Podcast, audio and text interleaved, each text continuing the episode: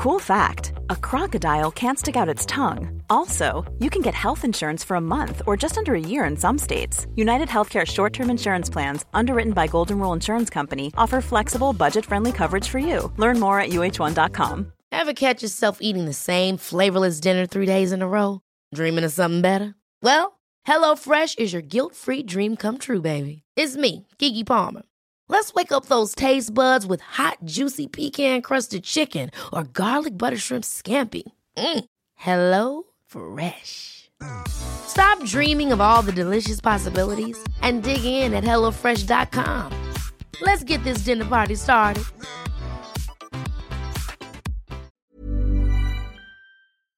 Mobile phone companies say they offer home internet. But if their internet comes from a cell phone network, you should know. It's just phone internet, not home internet. Keep your home up to speed with Cox. Cox internet is faster and has more reliable download speeds than 5G home internet. Cox is the real home internet you're looking for. Based on Cox analysis of Ookla speed test intelligence data Q3 2022 and Cox serviceable areas, visit cox.com/internet for details.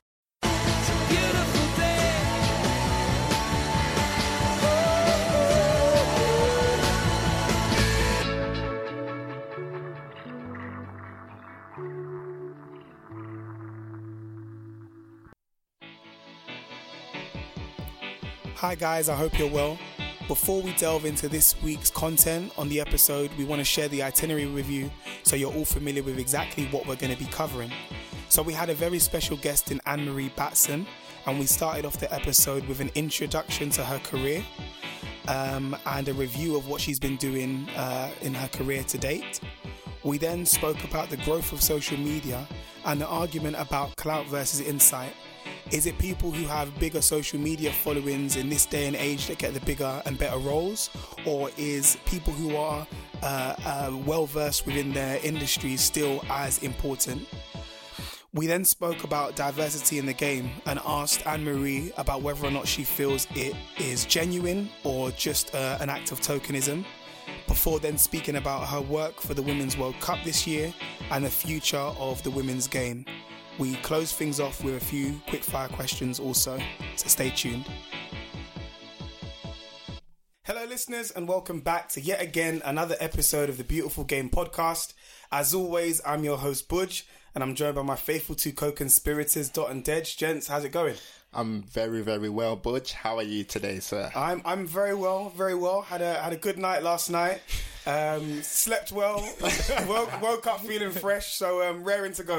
Me and Buj uh, went to get food last night, and um, Buj ate the food. I was like, Buj, I can't finish this. And then Buj sent me a picture. He was like, I'm done. I'm going to bed. And um, that was it. Count, 100%. that really sent me to sleep. So yeah, yeah, yeah, feeling good this morning. How about you, Dej? How's it going? I'm very, very well. Obviously, I didn't enjoy the pleasantries that you guys enjoyed because I was driving on my way home you know, mm. and now I'm fully recovered, yes. ready to record another episode. And we've got a special guest today.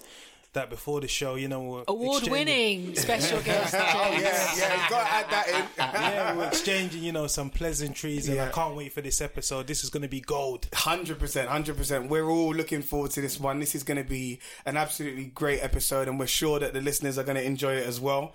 We are in uh, very well esteemed company. Um, we have a very special guest who is the personification of patience, persistence, and perseverance. Wow. All she, three is, she is she is uh, certainly a Jacqueline of all trades. By her own admission, admission she uh, has a multi hyphenated uh, career to date. Wow. She's a broadcaster, uh, pitch side reporter, podcaster, interviewer, and wow. a host, amongst many other things. Um, she's had the opportunity to work for BBC Five Live, BBC Sport, Talk Sport, Give Me Sport, Women, and many, many more. Killing Without further ado, wow. it's our pleasure to welcome Anne Marie Batson to the podcast. Well, welcome, welcome, welcome, wow. wow, can I just say, lovely to be here. I'm so excited about this. When we were chatting at the Football Blacklist, it was yeah. so lovely to meet all three of you, and just I just got such a good vibe from all three of you. So thank you for inviting me. Thank you. Thank you. I feel, I feel truly honoured. And you're also polite to each other. it's funny because There's um, manners. Dej was speaking to Darren, and Darren was like, "Anne-Marie Batson, you have to get her Oh, on." Yeah. Darren. Yeah, we were speaking very highly of you. When we Yeah, went to yeah. the offices, he said if there's one person you have to get, it's Anne Marie. She's brilliant. Oh, so thank you. Well, no, I'm, I'm truly honoured to be here, and thank you, Darren, for the shout out. I appreciate it. I love doing, I love doing this kind of stuff, so I'm well up for it. Yeah, thank hundred you. I know you're going to teach us a thing or two. You know? I hope so. you teach me a thing or two as well, of course. So, so, so, what we'd like to start off with, uh, Anne Marie, is just a bit of a a, beat, uh, a, a brief sort of uh, backdrop into your career. Um, of course, you know, as we've already sort of uh, mentioned, you, you do so many different things. Um, so, what we'd like to do is just take it back a few years and just like understand how you you, you started off. You know, so um, you, you, know, you- you're, you're a multifaceted uh, broadcaster. Has that always been a passion of yours? Have you always known what you've wanted to do from a young age, or you know, di- w- were there different things that uh, um, you know, you know, that happened in, in, in life and um, that sort of helped you along your way in, in, in your career? Like, how how did it all begin? It's a great question, actually. I really wanted to be an actress. Mm. When I was younger, ah. I okay. did loads of amateur dramatics at school. I belonged to an amateur dramatic group. We grew up in a, in a village in Essex, so there was lots of hmm. local theatre available, and that's what I really wanted to do. That, and my dream hmm. from about eleven or twelve, I was going to become an actress be on EastEnders and then go out ah. to the States and have a great Hollywood career and set up hmm. my own production company and make films and things like that. Um, except that my dad told me that I wasn't allowed to go to stage school until I was 16. So, because I'd seen that obviously the big stars of those days, they'd go to stage school Yeah. from about 11 Yeah, years of age. yeah. And I was 11. I was like, oh, I really want to go to stage school. Dad said, no, you're going to get an education first and then you can go to stage school. But anyway, um, so thanks, Dad. So, so, um, but what actually truly, I joke about it, but what truly threw me off actually was I didn't get the grade that I wanted at GCSE for drama, mm-hmm. and because I didn't get the grade that I wanted, I thought, well, that's it now. I'm I'm not going to make it. So. I'd always been interested in newspapers. I'd always been interested in media. Um, so when I went to secondary school, I became the editor of the school newspaper, and I did a Okay. GCSE E in media studies. Um, and I loved English literature. That was my English literature and history were my two favourite topics at secondary school. I loved those two. Got the grades that I wanted, and then went to college and did an A level in media studies, and then went on to study it as a degree level. Mm-hmm. By that time, I thought, well, acting's not really going to happen, so I want to do TV production. Left uni, and I went to work for a TV production company for a few years didn't work out the way that I wanted for mm-hmm. various reasons. So I left, but I learned loads about how to put together a, a TV production. It was a Yeah. game show entertainment production company. So I learned tons about live TV, how to deal with the presenters, how to do a script, the different terminology that you use. But I totally fell in love with the industry. And then decided just to go and just do something completely different. So I, be, I became a youth worker. I worked as a youth worker for a long period of time. I talk about being multifaceted. Yeah. It started from there, really. And um, I had aspired to being a TV presenter. When I worked at the production company, they did give me the opportunity to go out a couple of times and do some pieces for them. And um, I was very fortunate to do a, while I was training to be a youth worker, I got the opportunity to audition for Children's BBC. And I came, oh no, it wasn't Children's BBC, it was CITV, which I think is still going on nowadays. Um, and I was down to the final two, and then I got the phone call to tell me that I didn't make it. Oh, and I and it was filmed on TV as well. wow. so how so- did that feel? Oh, gosh, Oh, that must it's, it was in. I I look at it back thinking, Anne-Marie, why did you get so upset? But at that time, at that time, it was like the world had ended. Mm-hmm. I was absolutely crushed. So I thought, right, that's it. I- I'm going to become a youth worker, and I worked as a youth co- worker for a few years, and I really enjoyed it. And these were Mm. working with young people who, you know, on the cusp of, um, pot- you know, potentially offending or Mm-hmm. had offended. So I worked um, in um, youth offending centres Was this in your area in of my Essex? area, Essex, yeah? still in Essex. Hmm. Learned tons about myself, how to have relationships in terms of professional relationships Mm-hmm. with young people, but also how much I enjoyed working with Hmm. young people. But in the back of my mind, it was still ticking away about the whole TV industry thing and what have you. thinking. So I saw a job actually to go and work on the railway. Um, at that time, I was thinking, right, I want to get a house. I want to get some savings. Mm-hmm. I want to get a decent car. I love being a youth worker, and it kind of fed my soul. But at the same time, capitalism kicked in in my brain. and I wanted a bit of money. so I, I, went and worked on the railway for many mm-hmm. years. I worked in the press and public relations department. Okay. Mm. And from there, that's when I suddenly thought, well, actually, Anne-Marie, you're earning this money, and you know you've got your house now. I'm speeding ahead quite a bit. Mm-hmm. Um, but there's still something missing. Yes. There was still something there. And this thing about working for myself. When I joined the railway, the job was to go and educate young people about the dangers of playing on the railway. So trespassing, oh. vandalism, mm-hmm. graffiti, all yeah. those kinds of things. Because yeah, yeah. they knew I had a youth worker background. Mm. They also knew that because I was an aspiring presenter, I was quite comfortable talking to people mm. in different setups. So all these things that I'd done in my past mm came, came together with this job, managing mm-hmm. my own diary, mm-hmm. managing my own budget, my calendar, and then working with young people. It was like, all right, great. So I did that for a few years, and then I became a public relations manager for the railway and I deal with journalists. Mm-hmm. And I, that was my favourite part of the job, dealing with the media. Now, if you work on the railway, there's always some sort of crisis every single day. Right?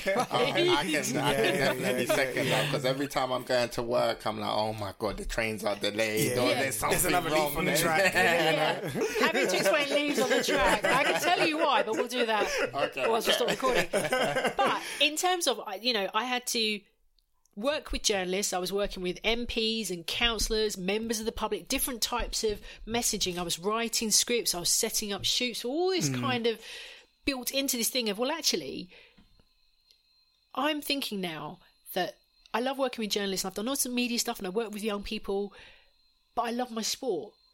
I really love my sport. And I suddenly started to think, actually, as much as I like working and what I'm doing, I'm still not working for myself. Mm. I'm still not having that buzz anymore.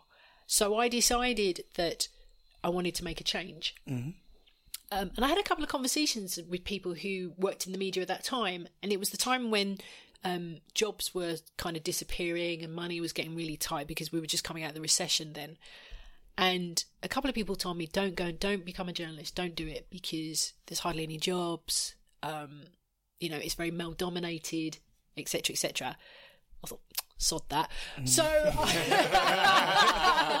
so I went and had a conversation with my my uncle. So, for those who don't know, my uncle is um, Brendan Batson. He was a former footballer. He played for West Brom back in the early eighties. He was part of the Three Degrees, who were a pioneering trio of men of Laurie Cunningham, the late Laurie Cunningham, and the late Cyril Regis, who yeah. played for West Brom. And he worked. Now he'd retired. He'd worked. Um, within the, the football industry, so he had, a, he had a few contacts here and there, and he knew about the game. And I had that conversation. Said, "Look, I really, lo- you know, I love my sport. I love it. Really love football.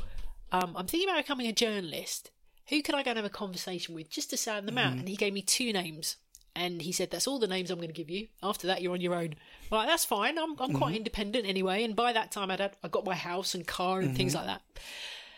And from those two conversations, it led me to have a conversation with somebody else who led that on to conversation mm-hmm. with somebody else. And each time it was, I'll give you a name none of these people actually gave me an opportunity because I wasn't looking for an opportunity at that time. It was more about learning about the industry. Mm-hmm. Where could I fit in? What is what's the politics? Mm-hmm. What's the different types of jobs? Mm-hmm. So I could form a plan in my head. And then I started think, well, I need to go and do a bit of training. So I went and did training and I worked evenings and weekends. I then went and got work experience, evenings and weekends. So I do it in my um, annual leave. And then I decided to leave the railway, went and worked for a PR agency for a bit. And when I worked for the PR agency in evenings and weekends, I'd start doing sports work, mainly for free. If somebody needed a contributor on a radio show, they'd ask me, you know, can you come on for 10 minutes and talk about tennis because Serena Williams has won a match? I said, yeah, okay, that's not a problem. Mm. And it grew from there. And then it got to the point where I was not loving working at the PR agency anymore, and mm-hmm. I thought, right, I've got enough money now. I've say I saved like anything because I knew this was going to be really hard, and I have a mortgage to pay mm-hmm. and other things to pay for. I thought, right, that's it. I'm going to take the leap. I set up my own company. I went and got some part-time PR work because I still got the mm-hmm. skills. Mm-hmm. And then I literally emailed people, going, "Can you hire me, please? Um, this is what I've done. This is what I can do." And it's it's snowballed since then. And that mm. brings us pretty much up to today, really, of literally just networking, emailing people, posting content. The the one thing I would say about this thing that I've learned is that if I look at, back on it now, all the things that I've done in my life, being a youth worker, working with young people, being a PR yeah, officer, loving sport. That was the Yeah. thing. Always on the press desk on a Monday, we'd have these intense discussions about what happened in sport over the mm. weekend. It all fed into now, into this day. And Yeah. at, at that time, I didn't see it like that. Yeah, but at it just made time, you so rounded. it ma- yeah, indeed. At that time, I thought, oh God, I've- you know, oh, I've got to work on the railway and talk about how a train's been delayed because of a leaf. but it taught me how to deal with live situations as they were happening. Yeah. It taught me how to write for a radio. It taught me how to deal with different types of audiences and different types of messaging. Because, as you said at the beginning, my lovely introduction, um, I work on radio, I work online, I do um, digital stuff, web stuff, podcasting. They are different ways of sharing information and it's different messages in the way that, sorry, it's not different way, it's different ways of sharing information. Mm-hmm. And there's not one size fits all. The way you speak on TV is not the way that you speak on radio. Mm-hmm. And because I've learned all that in all my different ways, that's given me that roundedness mm. that you've, that you've mm. just spoken so well about. So, you know, thanks, Dad, for saying to me that you know you're not going to be an actress. Anne Marie, sorry, quick question. Yeah. You know, you just mentioned um, the differences between radio and TV. Can you just, you know, explain a bit further what you mean by that? So, do you have a different approach when it comes to radio? And when you're on TV, you're different? Like, what kind of changes do you implement? well, radio, it's about you. It's about very much about obviously it's about the spoken word, but you're having to describe and give context and colour. So, for example, when I'm hosting okay. the women's Yeah. football show, mm. big plug there on Five Live Sports Extra. Big up. Absolutely. it is my job to set the scene because you're mm-hmm. listening in your mm, car Okay, or on yes, the computer. TV, you don't need to do that. Okay, yeah. So, and that is mm. understanding that I difference. I listen to Talksport and I listen to Sam Matterface and I'll be Yes. like Pep Guardiola wearing his black beanie, Okay. wearing his hoodie top, looking like blah. It's all descriptive, so you can actually picture it while you're watching the visual. You don't need to say that. You don't need to say that exactly, mm. and it's understanding that difference between what is it people want to know through whatever medium they're watching it through. So it's, Sam Matterface is a great example of that. He's very good at describing what is mm-hmm. happening around as well as keeping an eye on the game. Mm. Whereas if you listen to TV yeah. football mm-hmm. commentators, mm-hmm. the best ones don't need to talk every five seconds. They'll mm. just say, Kane passes to Son. Son has just done this, that, and And everything. Marie, you know what? That's funny because I hate the radio commentary. And let me tell you why. let me tell you why. They make everything seem like it's going to be a goal. Right. So I can't listen to it, especially when it's Liverpool. They'll be like, Son is on the left, Son cuts in. And I'm like, oh my God, we're going to score. Or we're going to concede. And I'm like, oh, it was actually nothing. When you watch it back on TV, it was actually nothing. But that kind of makes sense now. Yeah, absolutely. Mm. So there's it's having that understanding. That's that has come about because of my experiences before deciding I wanted to be Mm. a broadcaster. I learned all that. So as frustrating as it was Mm. when I was thinking, you know, like I just said to you, that example of working the railway and doing some Mm. things I didn't like. It's actually it was part of a jigsaw that now has started to come together. But I tell you this, it has had his you know this journey that I've been on, and I, I don't really like that cliche, but it has been a journey Yeah. the sacrifices I've had to make, the things that I've had to do to even get today. Mm-hmm. My sister, when I started on it, she was like, "What are you prepared to give up? What are you prepared to mm. to go right? I'm not going to do this anymore to achieve your dream, because you're going to have to do that." And it's things like, you know, I haven't been on holiday probably in the last five. si- I haven't taken a holiday in the last six years or so Wow. because I've been saving money because I knew that if I was going to go freelance and self-employed, I'm not going to get work straight away. Nobody's going to go right. Henry, we're going to book yeah, you yeah, for a job. yeah. We don't, but cause we don't know who you are. Um, so, so I'm having, you know, I'm having to live off savings. Mm-hmm. Evening when I was teaching myself and doing online learning and going to college, you know, um, evening colleges and things like that. You know, don't go down the pub on a Friday night. I'd be sitting at home, my laptop on my lap, emailing people Saturday afternoons, watching the game. It's all you know, Working, working, yeah, working, yeah. working, Sacrifice. working, working all the time. Mm-hmm. Mm-hmm. And in the back of my mind, I'm thinking, how am I going to pay the mortgage each month? How am I going to, you know, keep up with friends and family and things like that? And I've had to explain to a couple of friends actually who thankfully have been really good about it. I'm not going to be able to catch up with you this month because I've got to work. Mm-hmm. even Anne Marie, just to interject, even on this platform where sometimes there's games, I don't really want to watch it, but I'm like, you know what? I have to watch it so I can try and give the best analysis possible Yeah. on a specific match. Absolutely. Mm-hmm. I want to be a broadcaster, as you said, is, as being multifaceted, who's mm-hmm. not just someone who talks about football, but she can talk about tennis, Yeah. boxing, Yeah. Olympics, mm-hmm. F1. Don't ask me about cricket or rugby. And you know what? Exactly in the same boat. Exactly. Considering I come from a Caribbean uh, background, my mm. parents, well, my dad's absolutely horrified that I don't like cricket. Mm. God, I don't really understand it, but that's fine. But everything else, I'm very comfortable with. I'm mm-hmm. across it all because I enjoy it. Mm. But I think sometimes there is this perception that, you know, um, that you don't have to make a sacrifice, and I think you do. Mm. If you want to achieve your dream, we talk about that thing of, you know, we talked about Andy Murray before, the mm-hmm. fact that, you know, he's talked about very openly about being you know training as a young child and not having much of a childhood. If to achieve your dream i think you do mm-hmm. have to mm. sometimes. And and i've had to, and i'm still doing that now for sure. So, what would you say you've found the right, perfect work and life balance right now, or you're still figuring work it out? life balance? What are you talking about? Transport is 24 hours a day. Work is life. Yeah, work yeah. is work is life. But i think for me i now know i understand it when people say you know when you go to work when you're doing something you enjoy it doesn't feel like work. I used to scoff at that. Go oh, what are you talking about? Mm. Now i get it. Mm-hmm. Now i totally get it. So, Anne Marie, just a, another question, and you can answer it however you want to answer. Mm. As a woman, mm-hmm. have you felt that you've had to work so much more harder than, like, let's say, men that just get spoon fed into roles and into positions of, you know, influence?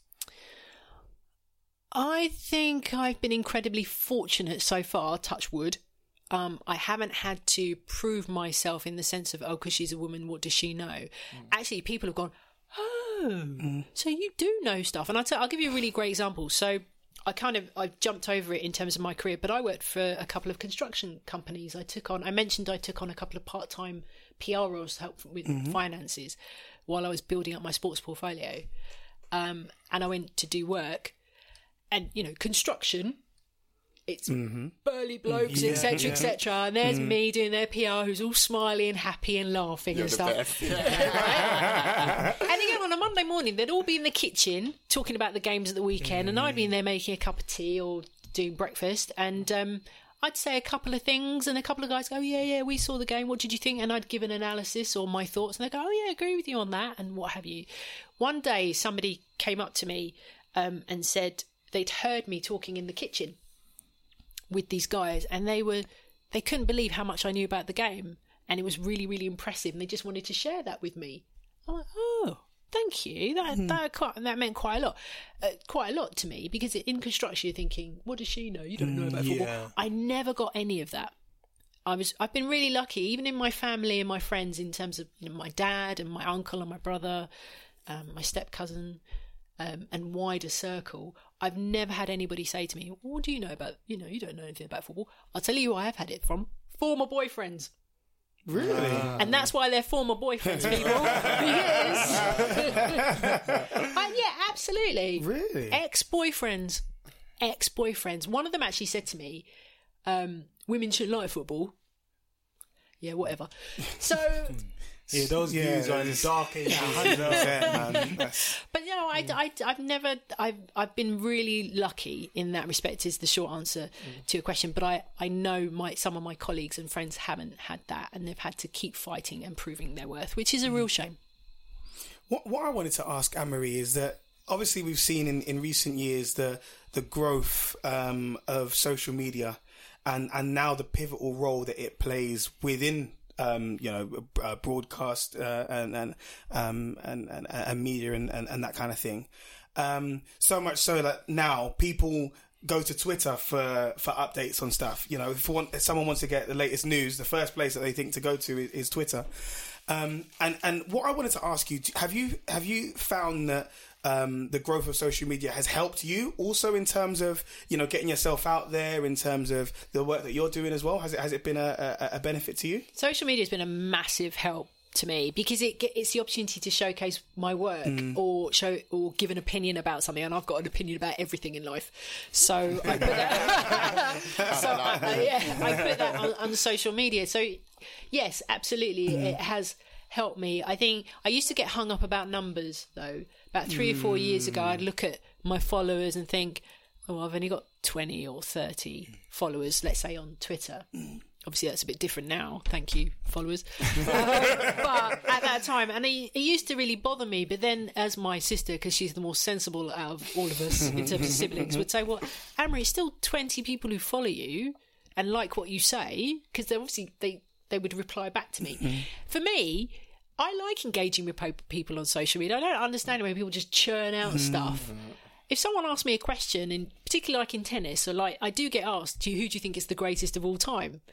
And I'll I'll go back with an hmm. answer. I really don't like it when I see people just churn information out on social media mm, and they hmm. don't really. respond back to yeah. questions. I appreciate though if you've got hundred thousand followers, it's difficult, that's yeah. challenging. Yeah, yeah, yeah, But I do like it when you see maybe the first ten people do. Mm. Um, if the first ten people do. Mm ask me a question, I'll go, yeah, this, this, and then after that, mm. yeah, it's like even like yeah. people like Miguel Delaney, Jack Pitt, Brooke, yeah. Paris, they're very good at engaging with their followers. Yeah. Like we see them having debates. That's the point of social media. Yeah, and you know what? Funny enough, because we were actually speaking about this the other day about um, having an engaged following. So there are people that have, mm. you know, tens of thousands of followers, but their followers don't really engage with them and they don't really engage with their followers. Whereas, you know, you have other people that might have, uh, you know, a, a, a, smaller following, but they're an engaged audience. So they're, they're advocates of what you're doing. You know, if you put something out, they're going to retweet, they're going to share, they're going to yeah. comment, they're going to comment. Uh, and, and we were basically just talking about, you know, weighing them up against each other and what's sort of more important and that kind of thing. And I think, certainly like like you mentioned the the growth of social media has been really important because it's given the opportunity to uh, for content creators to get their their name and, and and their work out there. And perhaps people who wouldn't have had an opportunity to go into media uh, um, uh, and a route into media in, in, like in the past now yeah, like, like, ourselves, ourselves yeah. now where we've got a platform because you know we, we own our own content you know mm-hmm. we can uh, we have our own channels and, and we put out our content you know? control yeah hundred percent and and and you know like like we said it, it's really given loads of people uh, opportunities sort of going forward um, but I, I, guess the next question that I wanted to ask you is that we what we've been seeing recently, like on uh, you know different um, uh, uh, uh shows on, on, on television, Soccer AM, and that kind of thing. Um, people that have um, sort of built up um, sort of a good following um, and, and, brand online on, on Twitter, on, on their social media platforms and whatnot, have started to get opportunities. Um, you know, so th- maybe people would have started off with, with Twitter and, and YouTube, for example, um, and, and have grown, uh, uh, via that platform and now have the opportunity to go on to, to, to certain shows and, and, and, and share their views on them. And I guess, w- so what we're what we're, also what we're seeing a lot now is like people that do I, I guess stuff like around comedy and, and, and sort of the, jovial sort of light-hearted content uh, are also getting really really good opportunities. So one of, one of the debates that we were having uh, the other day and we wanted to get your, your views on it is you know are, are we seeing a, a, slight shift in terms of like football coverage from the more sort of serious kind of uh, structured um, uh, uh, uh, shows and, and, and and views shared by different journalists and, and people within the media too. you know people that have I guess um, a, a, greater following on, on, on, on YouTube or on on, on Twitter. Uh, is it more uh, what what's the best way for me to put it? Popularity versus clout? or yeah over, clout is, yeah. is, is, maybe clout is the word. over insight it, over I insight clout. that's what you should call your next podcast actually clout over insight. I love that. That works really well. It's it's a it's a really good question to ask. I think there's a lot of variables to it mm. though. When we were talking before I was talking about how I think there shouldn't just be one way or another when it comes to media and mm-hmm. how you consume your media. We've seen that now. Obviously, we were talking about Amazon Prime, have mm, watch it, you know, with the Premier League matches this week. How that's a massive. I think that's a huge game changer, and mm-hmm. it'll be mm-hmm. even bigger on, on Boxing Day. In terms of the way things are going in terms of social media, I think it's about giving people choice. Mm-hmm. If you're mm-hmm. somebody who loves, and I'm going to give him a bit of, two people a bit of a plug, Darren Lewis and um, Henry Winter, if you like their writing style, which I'm, I'm, I'm, huge fans of both those gents, and what they talk about and the debates they have in their respective newspapers, that's mm-hmm. great. That appeals to a certain type of person. If you're somebody who wants to hear about more fan insights, like from you guys, mm-hmm. That's great. I just don't think there just should be just this one thing mm. and one thing alone. Mm-hmm. And I think over the last few years we've probably had that. And like you said, now you guys have got a platform and you've got a following, and people like what you do, and then that's fantastic. There's room for everybody, mm. and that's been the argument for me for a long time. When it was, and maybe it still is a little bit in terms of the newspaper industry is still mm. dominated by a particular group. There is why is there not room for others? That everybody should be included in that. So I think social media is, is a massive help. I think those who are on social media, I think that you have to be a little bit careful about what you say. Mm. I know that you want people to be unfiltered mm. and you want people to be themselves and show their personality. That's all great. But there are laws around libel, there are laws around mm. slander and things like that, which still apply even in the social media world. And we've seen mm. a couple of people come up a cropper about that. And that's my only worry about that. That there is a thinking, well, you can say what you like on, on social media to a point. To mm-hmm. a point. So social media, yeah, is, is fan. I'm a big fan of it. Mm-hmm. And I, I really do think that's the way it's going to become more and more integrated into sport. Mm-hmm.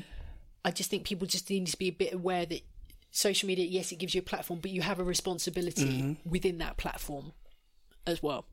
Mm, do you think like the older generation or the older status quo are a bit worried about the new age, you know, media, the new age journalists, mm. the new age, you know, YouTube channels like AFC TV, for example?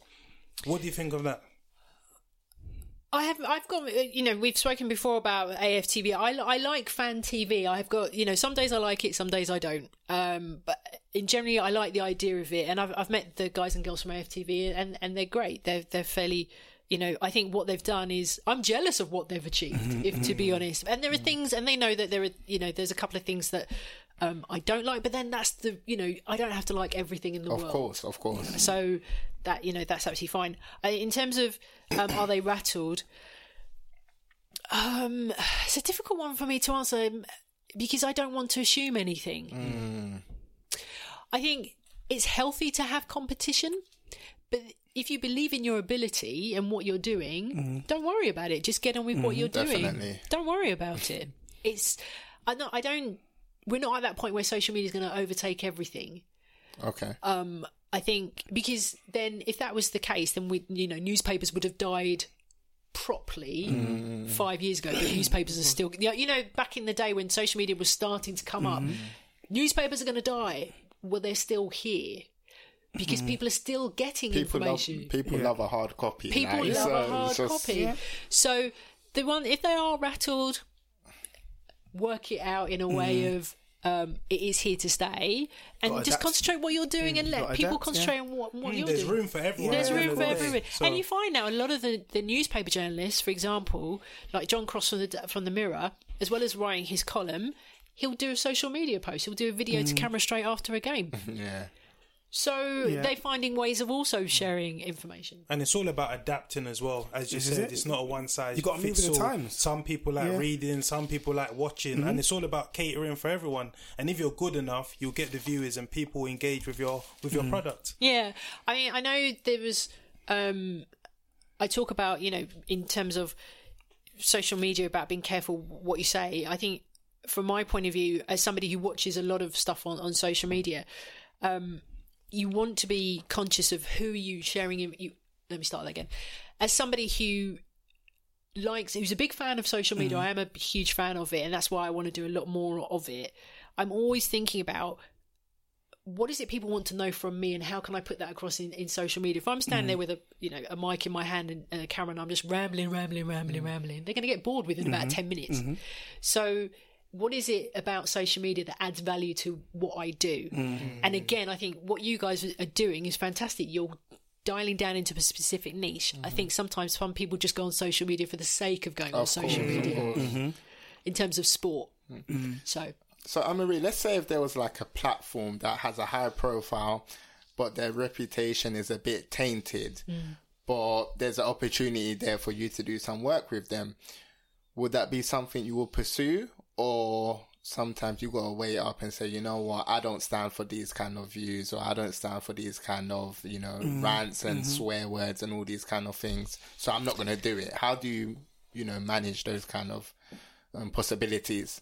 Well, thankfully, I haven't been asked yet. oh wow! Because I, I really don't know. I okay. really don't know. Cross um, that bridge when you get there. Yeah, I think mm-hmm. I will. I mean, I know Pippa from AFTV, mm-hmm. and uh, I think she's fantastic. Mm-hmm. She's a real star, mm-hmm. and I will champion her forever. I think mm-hmm. she's okay. fantastic. I've met Robbie as well. Yeah, yeah. Um, Pippa couple, was at the the, the, the yeah, yeah, yeah, I think she's a, she's amazing at what she does, and she gets it mm-hmm. as well. She's a really good interviewer. She knows her stuff. Um, and Robbie, you know, I'm jealous of Robbie and what he's achieved. I wish I thought of it six years ago yeah. because look where, where he is right up, now. Yeah. Absolutely. I think yeah, I think in this day and age, I wouldn't want to go on there because it, if it was somebody with a tainted profile, it's like, I want, if I want to go on to a show that has a tainted profile, I'd have to think about it because reputation is everything within this business. Mm-hmm. And, you know, one day you could be up here and the next day it's completely yeah. gone. Mm. So I'd have to really, really think about it. And also, if it's an opportunity to challenge that person and have a debate with that person, then mm. Yeah, why yeah, not? They say like reputation is like to build it. It's like going up a, a stack of stairs, but it could come crashing down as fast as an escalator. Absolutely, so. absolutely. So yeah, if someone if they had a slightly tainted reputation, they said, "Look, come on, let's." T-, and I, if I'd come on, I'd like, I'd like to ask you a couple of questions about it as a mm. journalist. Yeah, actually, yeah, yeah, let me ask you about it, and let's mm. have a rational, calm discussion mm. about it. But I, I, the right thing for me to do would be to think about it properly first. But hey, I'm yeah. with you guys. Yeah. Over the whole, over the whole clout versus insight. Obviously, yeah. you need to take into consideration the commercial aspect as well. Mm. Brands want to invest in people that they can see deliver the numbers. Yeah. So they want to get their money back. But obviously, yeah, but is that the big, right way, Dej? That's the for way you the world's personally. Done. For me personally, it's not. Obviously, like there's brands that you might think, hmm I can maybe offer more value than them. But mm. again, you've got to understand that it's a commercial product as yeah, well. Yeah, it's the same as let's say football, the men's game and the women's mm. game. Obviously, both are you know tremendous sports. But when you look at it, maybe some people are saying that the money should be the same. Mm. But if you're not de- delivering the commercial aspect, then mm. how is it going to fund itself? And the people right at the top, uh, all they, they care about is numbers. The stakeholders, course, it's a numbers, it's a numbers game. And that's why I'm like a massive fan. We're massive fans of Harry Pinero. He's someone that has a lot of presence, but he also has great insight in mm. football and of what course. he's doing. Of course, you know, mm. like that's a very good friend of mine goes to a lot of football matches, and when you sit back and you're taking his analysis, you you think, wow, you know what you're doing, and he's on a big platform, and rightly mm. So. Oh, and you know, Joel from Cheeky Sport, I, am yeah, entirely yeah. awe of what he has done, very much so. And again, I'm very jealous that he has. Yeah, I, mean, I think he's out in Joel. Saudi Arabia right now, isn't he, for the, for the boxing um, this weekend, the lucky man. Um, I guess for, for me, though, I, I don't have tens of thousands of followers. Mm. So I have to rely on the fact that I trust me. And We're I, the same. We're the same. Yeah, yeah. You trust. You trust yourself. Mm-hmm. You trust the process. Yeah. You do. You work blooming hard, mm-hmm. and hopefully someone will advocate. That's what's really important. I think. I think you mentioned the word advocates. Mm. That's really important. You need someone who's going to champion you, I think, in this industry. I think it's very easy if you've got 20,000 followers to be shoehorned into a role. Mm. Um, but you actually want someone to go, actually, I recommend you guys to come and do this for me because mm-hmm. I like what you're doing and I've seen what you've done. That's more important to me than somebody having 20,000 followers. That doesn't, mm. all right, they've got 20,000 people following them. But if someone's actually championing you and say they're championing you, I think that's yeah. worth weight in gold. Hundred and ten percent, and we've got we've built up many allies through the work that we've done. We've been to you know many conventions, had many you know high profile guests on our show as well, and they're big fans of our platform, and and that means the world to yeah. us mm. because yeah. they're recommending us to other people. Gives you credibility. Yeah, yeah we go places. Huge credibility. Mm-hmm. We go places and we meet people, and we're like, we're the Beautiful Game podcast, and they're like, "Oh, we know you. Darren was speaking about yeah. you. Rob Harris was speaking about you." you. And we just think, um, Ornstein, as I call him. David Ornstein. I've got a lot of time for. Ah. Yeah, he's a ledge, right? but he said to he said to you guys that he listens to your Yeah, podcast. That was the highlight of my year. Yeah, yeah. honestly. That's something everything. else, something That- else. 'cause yeah. We're in our little box, just working away. We don't think that we're going to be having these high profile listeners. And when they say, you know, they listen to your stuff, it means a lot. It means the world. No, he's like a good friend on the platform. Yeah. So it's just it's it's crazy. Honestly, I can't. What what I wanted to ask Anne Marie um, is obviously recently um, the whole uh, topic of diversity um, has ha- ha- has been coming up uh, quite often. And to be honest, it's not even just sort of specific to uh, the footballing industry. On on a wider scale, diversity within organisations and businesses is, is is very very important.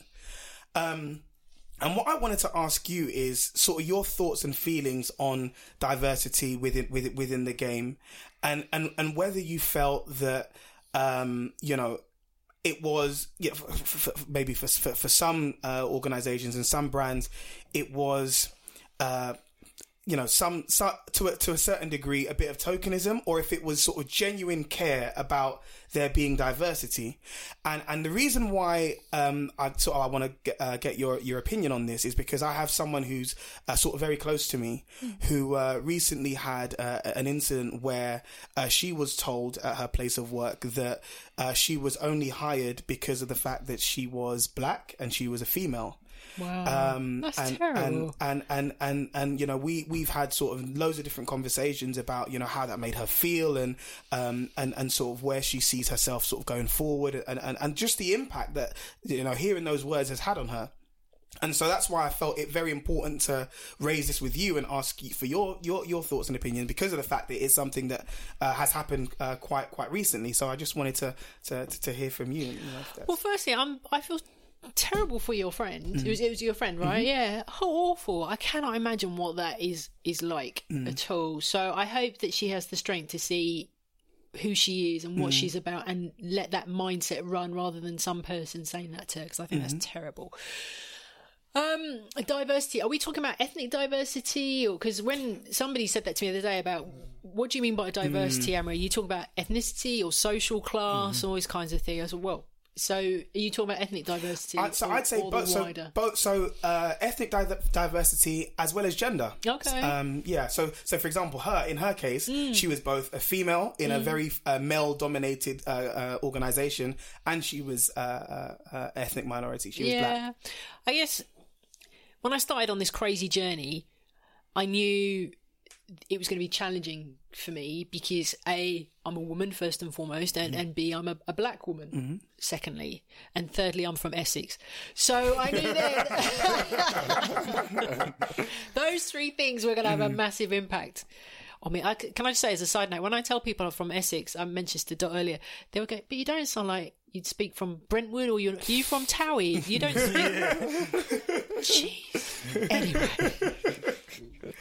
anyway, um, I knew, I knew then, I guess I grew up in a, in a village where we were the only black family for a long, long time. And which was unhelpful when I was like 13, 14 and want to go and drink cider with my friends in the fields because if they saw me, if an adult saw me, they're like, I know your daddy's because I see him down the pub. I'm like, oh, great. my dad's done so many things in my life. anyway, um, so I, I, I'd already I was aware of who I was and knowing that I am somebody who's very comfortable working, let's say, in the black world as well as in the white world. And I knew going into this that being a, a black woman from Essex, there'd be some challenges. And it is heartening. I have to, I want to be positive about it. It is really heartening to see changing mm-hmm. happening. It's fantastic to see people that I admire, who I look up to, have now got prominent jobs in in sports broadcasting. Mm-hmm. Reshmin Chowdhury, who I'm a massive fan of, mm-hmm. you know, Very, very good. brilliant Very, at what very she does. Pers- has got a lot of time for anybody. You ask her a question, she's happy to answer, etc., etc. I, I think it's fantastic. Seeing Jeanette Kwakye doing the World BBC, Championship on the yeah. BBC now, um, Samantha Johnson at TRT World, and there's various other Jessica no, Creighton, yeah, Jessica yeah. over at Sky. These are who you know. These are people who I admire very much so, and a change is coming. In, in, terms of a bigger change is coming mm-hmm. because I think the work that Leon Mann does oh, yeah, in terms phenomenal. of BCOMS with the young people coming up through now, I think you're going to see a massive mm-hmm. sea of change. For me, at the moment, um, I'd like to think when people, when I go and have meetings with people, they're not looking at my color, they're not looking at their gender or my gender, they're looking at my work and they look mm-hmm. at my mm-hmm. CV and they look at my social media. Mm-hmm. Top tip, kids, keep your social media clean because people yeah, do look yeah, at it. People are really trying to very much, very much so. And I'd like to think they like what they see or they don't like what they see and they make their decisions based on on that. Football, when I go to a press box, you do see a bit of diversity now mm-hmm. in the in the press box. Tennis is a slightly different matter, I think. Demographic, demographic mm, wise, demographic it's got a lot of work mm. yeah. to do, I think, for tennis. Mm. One of my good friends, Ros Satar, um, she's an ethnic like me. Um, and she's a writer, and we, we often have these conversations. And you are starting to see a little bit of a change, but I think tennis is way, way back yeah. Mm, yeah. from football. Mm. And I know football, pardon the pun, takes a lot of kicking. but it does um, when it comes to diversity. um, when it comes to diversity, but I do think, and I've said this to Henry actually, Henry Winter. We had a conversation about it. Other sports also need to look at themselves. Mm-hmm. F1 needs to look at itself. Mm. Rugby a little bit better. Cricket mm-hmm. is all right, but F1 is another one that I think definitely needs to look at mm, look at diversity for sure. Even yeah. Lewis Hamilton has spoken about it himself. So I think football does take a lot of the flack mm. in terms of diversity. Yeah, but is it because it's got the biggest profile? Yes. The, yes, mm, it is the it is mm. the biggest profile. But I think I'm going to be slightly controversial. I think other sports hide behind it yep. and allow football of course, to of course. take the kicking that no it does. No one wants to stick their head above the parapet. No, mm. no, they don't. Um, in 20 years' time, I don't, you know, I'm hoping we don't have this conversation. Mm-hmm. The late Vicky Orvice, um, the Sun journalist who recently uh, passed away, um, she would talk about how frustrating it was that still at times we're still having this conversation about gender, yeah. but now to now things are actually getting a little bit better. But it doesn't mean we could take our foot off the gas, as they say. It you know we still need to keep going and keep going and keep going. I think it's great that young people are coming through, and it's great that we are seeing representation now on the screen, like those names that I've I've mentioned. But there's still a lot of work. We can't take mm. it for hmm. granted that we've yeah, yeah we've done it now. It's all good we don't need to so do have you noticed massive changes from when you first started in the field to where we are now? Was the raheem sterling moment like a seismic shift in ethnic minority people being infiltrated into the media would you say? I actually say it started before that. Okay. I think with the raheem sterling it just upped it even more. Mm. but i think as i mentioned like leon mann what he's been trying to do and darren lewis and various others that's been going on. And troy Townsend, all mm-hmm. the Kick It Out crew. Um, Crystal Davis got to give her a shout out as well from the Voice newspaper. Rodney Hinds as well. Yeah, They've been yeah. doing that mm. anyway, and I think uh, when the Raheem Sterling situation kicked off, um, I was I thought, yeah, great, fantastic. He's you know he's giving it a lens for people to look through. Mm-hmm, mm-hmm. But I also wanted to acknowledge that there have been other people fighting hard up until that point trying to make change the Rodney Hinds of this world, the Leon Manns of this mm. world, and various others. So um, I think it just tipped things over the edge with Raheem Sterling. Has it changed massively? I've only been doing this um, four or five years. Okay. There's more more faces because I'm one of them now. so if anybody wants to give me a big job like on Amazon Prime, you know where I am. But yeah, yeah I'm seeing more. The also, yes, the short answer is I wouldn't. Has it been a massive change? Oh, that's a tough one. I think there's been a change, but I'm not sure if I'd use the word massive. I think mm. for me, the massive change will come is when we see a black person, whether it's a man or a woman, hosting not reporting but hosting a Premier League football show. Mm. Because can you name me a black person? Mm, I'm and I'm not talking about because um, yeah. Reshmin does game day for Talksport, which is great. But as a black person, I was, de- I was in the car over when we were talking. I was thinking, I'm trying to think of a, a black person who actually hosts. I think a Premier League. I think it's not on mainstream television, mm, but I think Ian Wright is hosting the Premier League show with Kelly Cates. So you've got PLP who do their stuff because mm. uh, you've got DJ Spoony. He's done mm. a bit of that. Yeah, yeah. But uh, I was just yeah, I, maybe you guys can. I was thinking mainstream yeah, TV, no, ITV, no, BBC, no, Channel Five, or I couldn't even, tell you. So I think that will be mm. that will be pretty massive. I think mm. when when that happens, and please correct me if I'm wrong because I'm happy yeah. to be corrected on this. yeah, but I was I was yeah because it was great mm. to see Jeanette hosting on the BBC during the Athletics. It was like wow, that's brilliant, brilliant, brilliant, brilliant.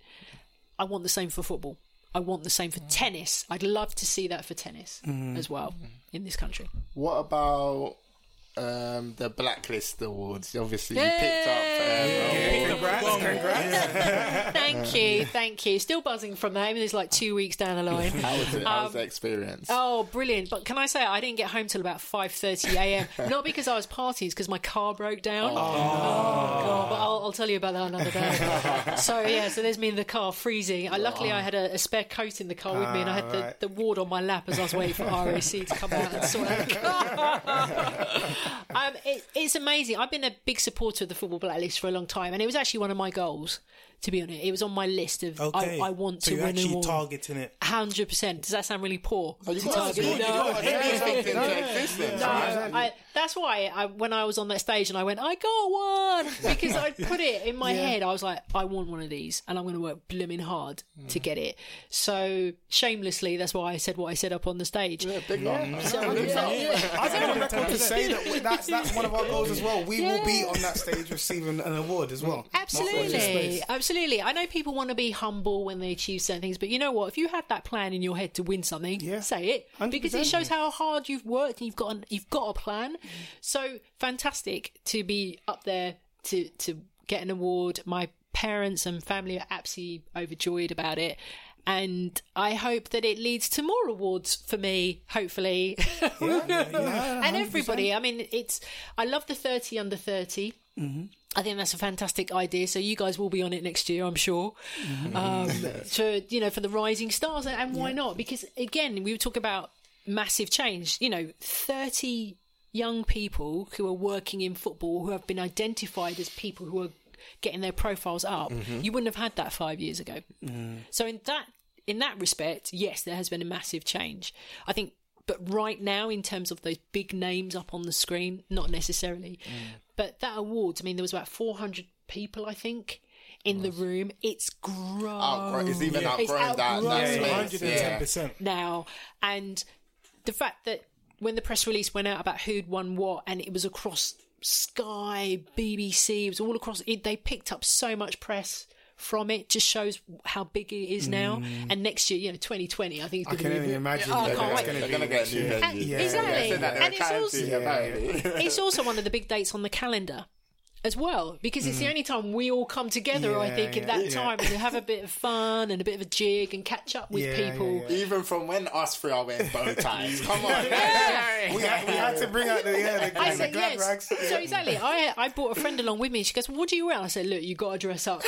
Yeah. Nobody wears jeans to that thing. Yeah. Everyone. Yeah, you got to bring out your best attire. Yeah, yeah. and, every, and everyone did. So you know, it's funny. You take your suit to the dry cleaner, you get it back, and you take it again.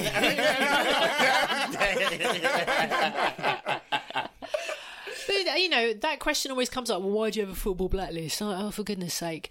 Mm. The reason why is because you know what? It's a chance for us to all have a bit of a party and get together yeah, and enjoy yeah. ourselves. Yeah. But in all seriousness, it's to highlight for me, putting the media category aside. When do we get the chance to celebrate the grassroots, coaches, mm. governance, mm-hmm. administration? All right, media is a bit more high profile. Okay, so that's fine. But the people who work in the background. Yeah. Yes. Recognizing them. Mm-hmm. That's why we have. Mm. That's one of the reasons I should say we have the football blacklist because I think that you know I applaud everybody that went up mm-hmm. the stage. Somebody won for governance, the Cyril Regis Award, of course, the Keith Alexander, people who work to on social change, who want to raise awareness, doing coaching sessions for girls, all those mm-hmm. kinds of things. I'm really, you know, I'm overjoyed for them to get recognised yeah, for their work.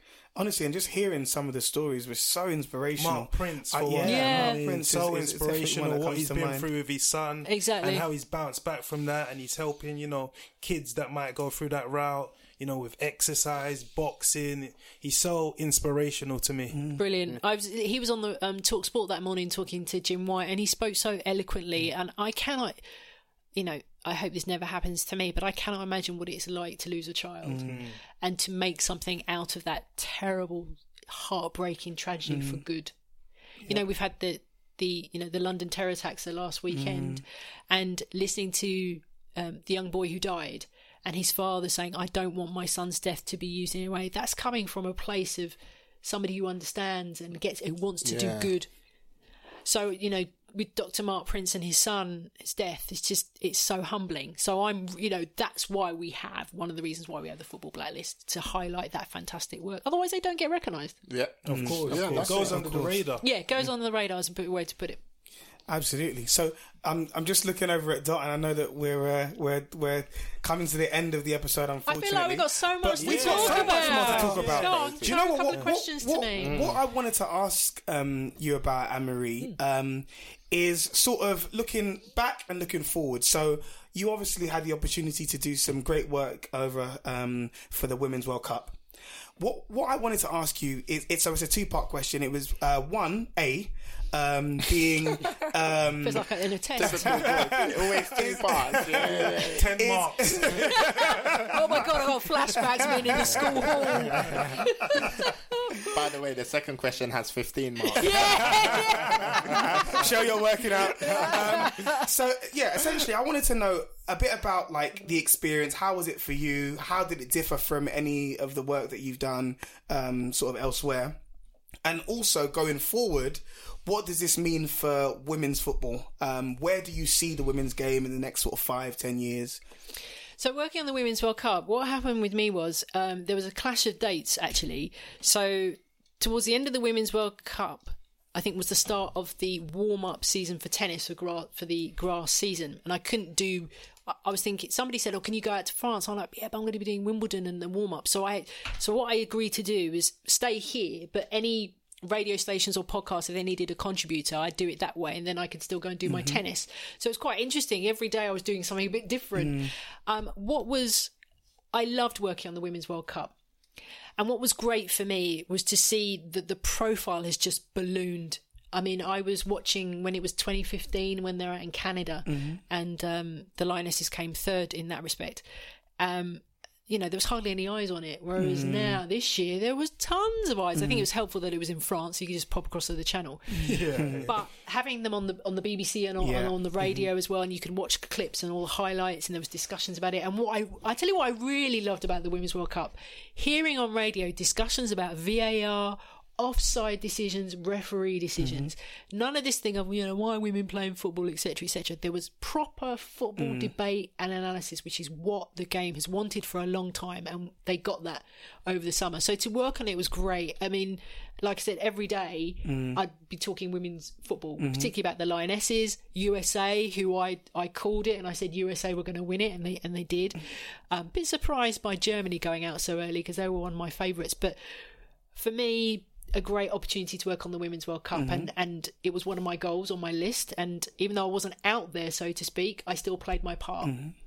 So I loved it. Um, in terms of part B of your question, where I show my working out, um, eight, marks, so far.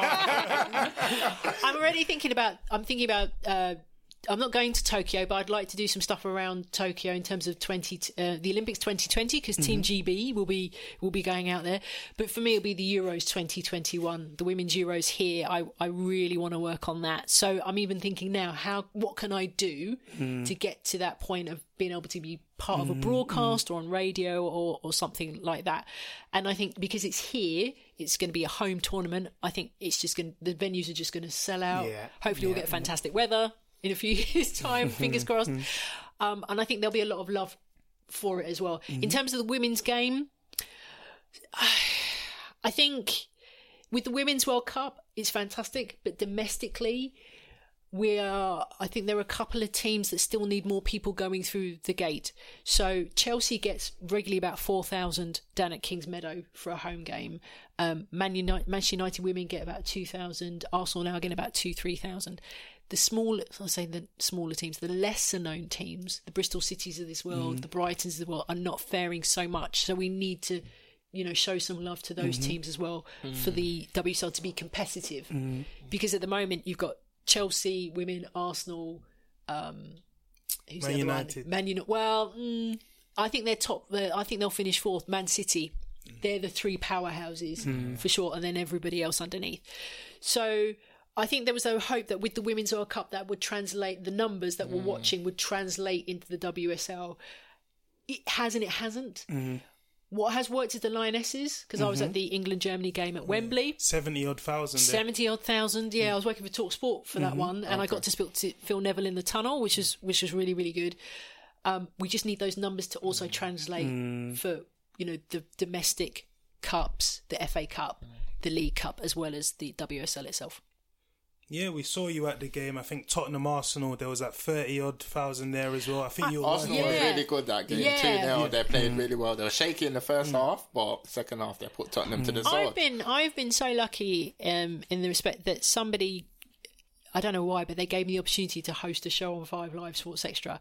And the two that I've I mean, I've done a few, but the opportunity to host a show from the London Stadium when it was West Ham and Spurs yeah. women, and then also doing the North London mm-hmm. Derby for Spurs women and, and, Arsenal women. I'd never thought I'd do that two, three years ago, seeing the Tottenham Stadium, the press box, and, and hosting a radio show for a national broadcaster. I'd never thought that happened. Mm. That was an amazing game.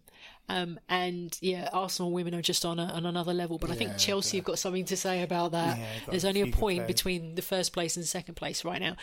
I think, you know, um, what they what the clubs are trying to do they they're saying to let's say using Arsenal as an example they're saying look if you love Arsenal as a club love the women's team as well you love your under 23s or the under 17s love the women's side of it as well it shouldn't mm-hmm. be seen as just like mm. Arsenal men and Arsenal mm. women. Is there something um, clubs think, could do in terms yeah, of, like, I, I, don't know, maybe incorporating mm. uh, tickets? I think we're, seeing, yeah, no, season tickets and stuff. I think like, we're seeing like an integration on social media of cross branding, yeah. where they're branding the, the women's and the men's game together. You see them mm-hmm. doing cross advertisement. So I think it's improving personally. Yeah, Spurs is really good at that. Spurs are really good. Brighton is really good at that. West Ham are really good at that. Others are not so good. Mm-hmm. But I think that's the route to go is to integrate it all, mm. all together. And and just sort of finally, um, just just to wrap up, uh, in terms of sort of next steps for you, are there any more hyphens? World domination. World domination. no, you've got to aim big. Yeah. Aim big. any more hyphens? Yeah, yeah, you're not the first person to say that to me. I think, right. So at the beginning, when I talked about my career and what have you, and wanting to be an actress, I think for me it was important that I had variety in my working life. I've mm-hmm. always wanted that. I've never been. You said like a Jill of all trades. I remember when I was starting this thing of having my own business, somebody said to me, "But you can't be a Jill of all trades or Jack of all trades, mm. whatever it is.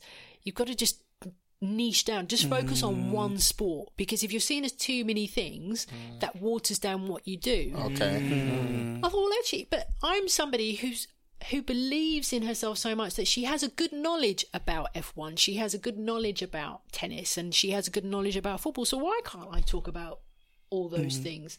So, and why can't I be somebody who hosts on a radio show, who can host an online show, who could do pitch side reporting, who can write a piece for a newspaper? So, I'm going to continue mm. adding hyphens to my name mm-hmm.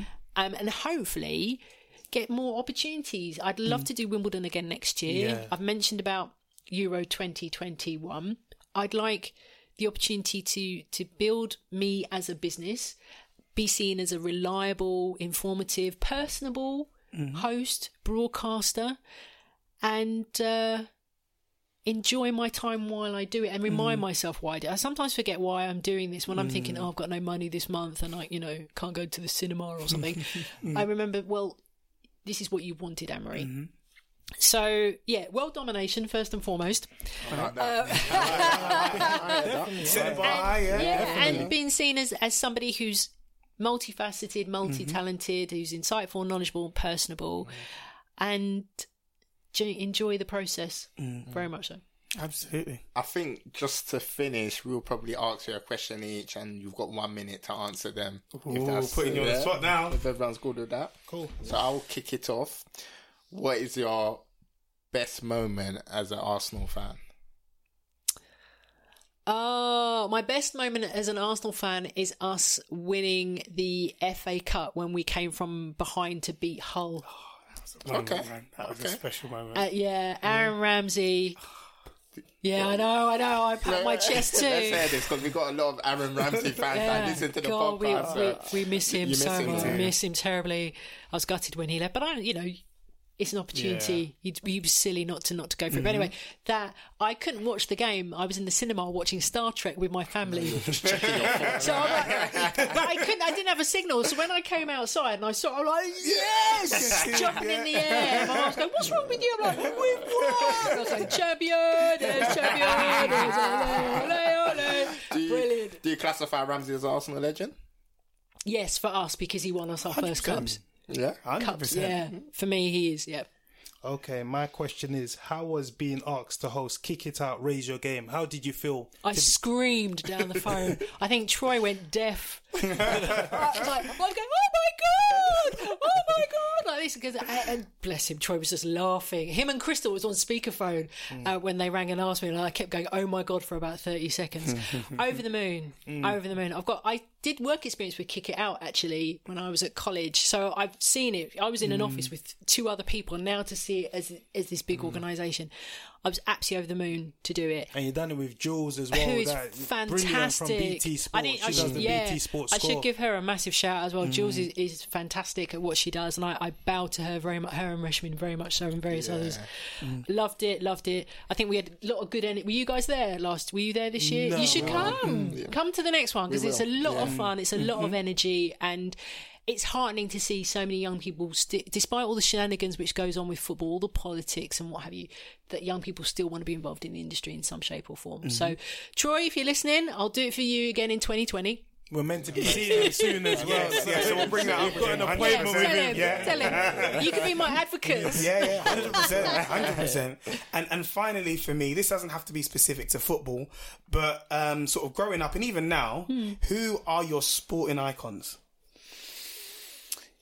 Ah, growing up and even now. Um, oh goodness, my Daley Thompson um, was one of my huge mm-hmm. sporting mm-hmm. icons from athletics. Tennis, it was Steffi Graf. Yep. Yeah, mm. apps, and she is a ten. Yeah. yeah. I know we all talk about Serena, but what Steffi achieved, that battle that she had between her and Martina Hingis, mm. amazing. So yeah, Steffi from in terms of tennis. Um, in terms of today or bring me up to speed, I guess Thierry Henry for Arsenal mm, and yeah. him and Dennis Bergkamp, oh, obviously, yeah, just two yeah. two great two great players for me, um, legends. Yeah, I'm. I'm not really. I'm not terribly big on legends. I've got mm-hmm. to be honest. Mm. There are people that I'd love to meet and have a conversation with, but mm-hmm. I and but I respect what they've achieved. But they're human, like of course. Like me. So who's number one on that list of people you would love to interview?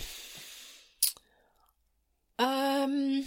One from tennis and one from football because you love uh, both. yeah, from like today in today's yeah. world, rather back it. So one from tennis and one and one from football.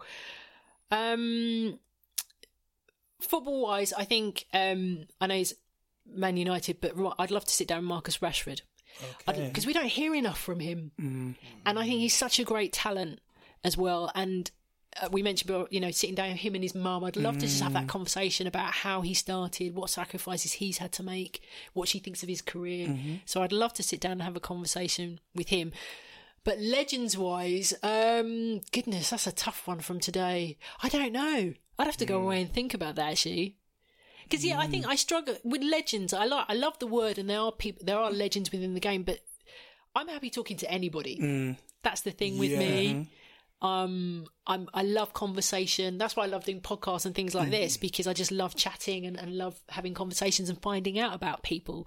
And I'd love to talk to everybody. So if I could, I can't answer that question because I I don't think there is a one or two. I'd I just love to have a conversation with anybody about sport. Mm, fair enough. Yeah, fair 100%. enough. Man, honestly, I feel like we've just scratched the surface, yeah, man. You ain't seen nothing yet, boys. we'll do, do, this again. Yeah, yeah, it's been amazing. I'd love, I'd love to come back. So oh, yeah, definitely invite me back. Yeah, Ten This was amazing. Thank you. Loved we're, it. We're going to continue to support you and and you know, uh, thank you and you guys your, your content and, and, stuff, and you know, we're excited for what the future holds. I'm excited for you guys as well. I'm excited. I'm excited. Next time I see you, be like the Beautiful Game podcast sponsored by XXX. Yeah, yeah, amen. amen to that. Amen to that. Hundred percent. Um, so we're just gonna uh, wrap it up now, listeners. Thank you very much for listening uh, in up until this point.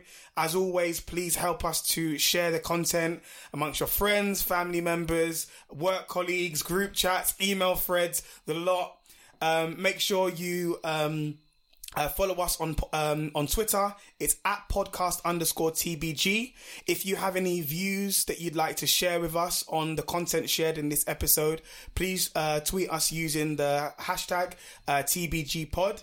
Just a reminder that we don't discriminate uh, according to platform, so we are across Spotify, SoundCloud, yeah. uh, Apple Podcasts. If you are listening, if, if you are listening on Apple Podcasts, make sure you leave a, a five star review and a rating. It does help in terms of growing the profile of the platform. And before we wrap things up, we're just going to go around the table and everyone's going to share their individual platform as well. Um, so so you guys can can follow us all uh, individually as well. I'm um, LFC Nino on Twitter. I'm Dej underscore TBG. I'm at Anne Marie Batson on Twitter and Instagram. And I am at Buj the Gooner. But you're saying that you're planning. I'm planning a rebrand. I think. I, I, yeah. so what are you planning to change it to? Uh, it might just be Buj TBG. To be fair, uh, nailing his colours to the yeah, yeah, yeah, yeah. I'm, I'm, due for a rebrand. To be fair, um, yeah. Dot, have I covered everything? Thumbs up. Thumbs up. Right, brilliant. Until the next episode, guys. Over and out.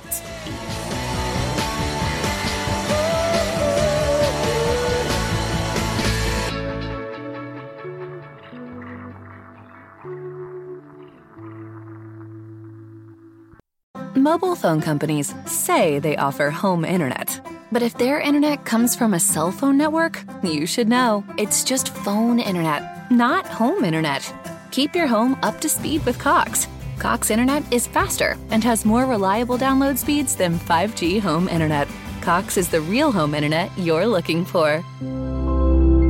Based on Cox analysis of Ookla speed test intelligence data Q3 2022 and Cox serviceable areas, visit cox.com/internet for details. Hi, I'm Daniel, founder of Pretty Litter. Cats and cat owners deserve better than any old-fashioned litter. That's why I teamed up with scientists and veterinarians to create Pretty Litter. Its innovative crystal formula has superior odor control and weighs up to 80% less than clay litter. Pretty Litter even monitors health by changing colors to help detect early signs of potential illness. It's the world's smartest kitty litter. Go to prettylitter.com and use code ACAST for 20% off your first order and a free cat toy. Terms and conditions apply. See site for details. Want to get a chiseled look in the jawline? Sculpt and shape your jawline with added volume from Juvederm Volux XC. Juvederm Volux XC is an injectable gel specifically designed to be robust enough to improve moderate to severe loss of jawline definition. And it is the first and only hyaluronic acid filler approved for the jawline. Add volume to your jawline for a chiseled look with Juvederm Volux XC. For important safety information and to find a licensed specialist, visit juvederm.com that's J U V E D E R M.com. Not for people with severe allergic reactions, allergies to lidocaine, or the proteins used in Juvederm. Common side effects include injection site redness, swelling, pain, tenderness, firmness, lumps, bumps, bruising, discoloration, or itching. There's a risk of unintentional injection into a blood vessel, which can cause vision abnormalities, blindness, stroke, temporary scabs, or scarring. Talk to a licensed specialist to find out if it's right for you. Visit juvederm.com. That's J U V E D E R M.com.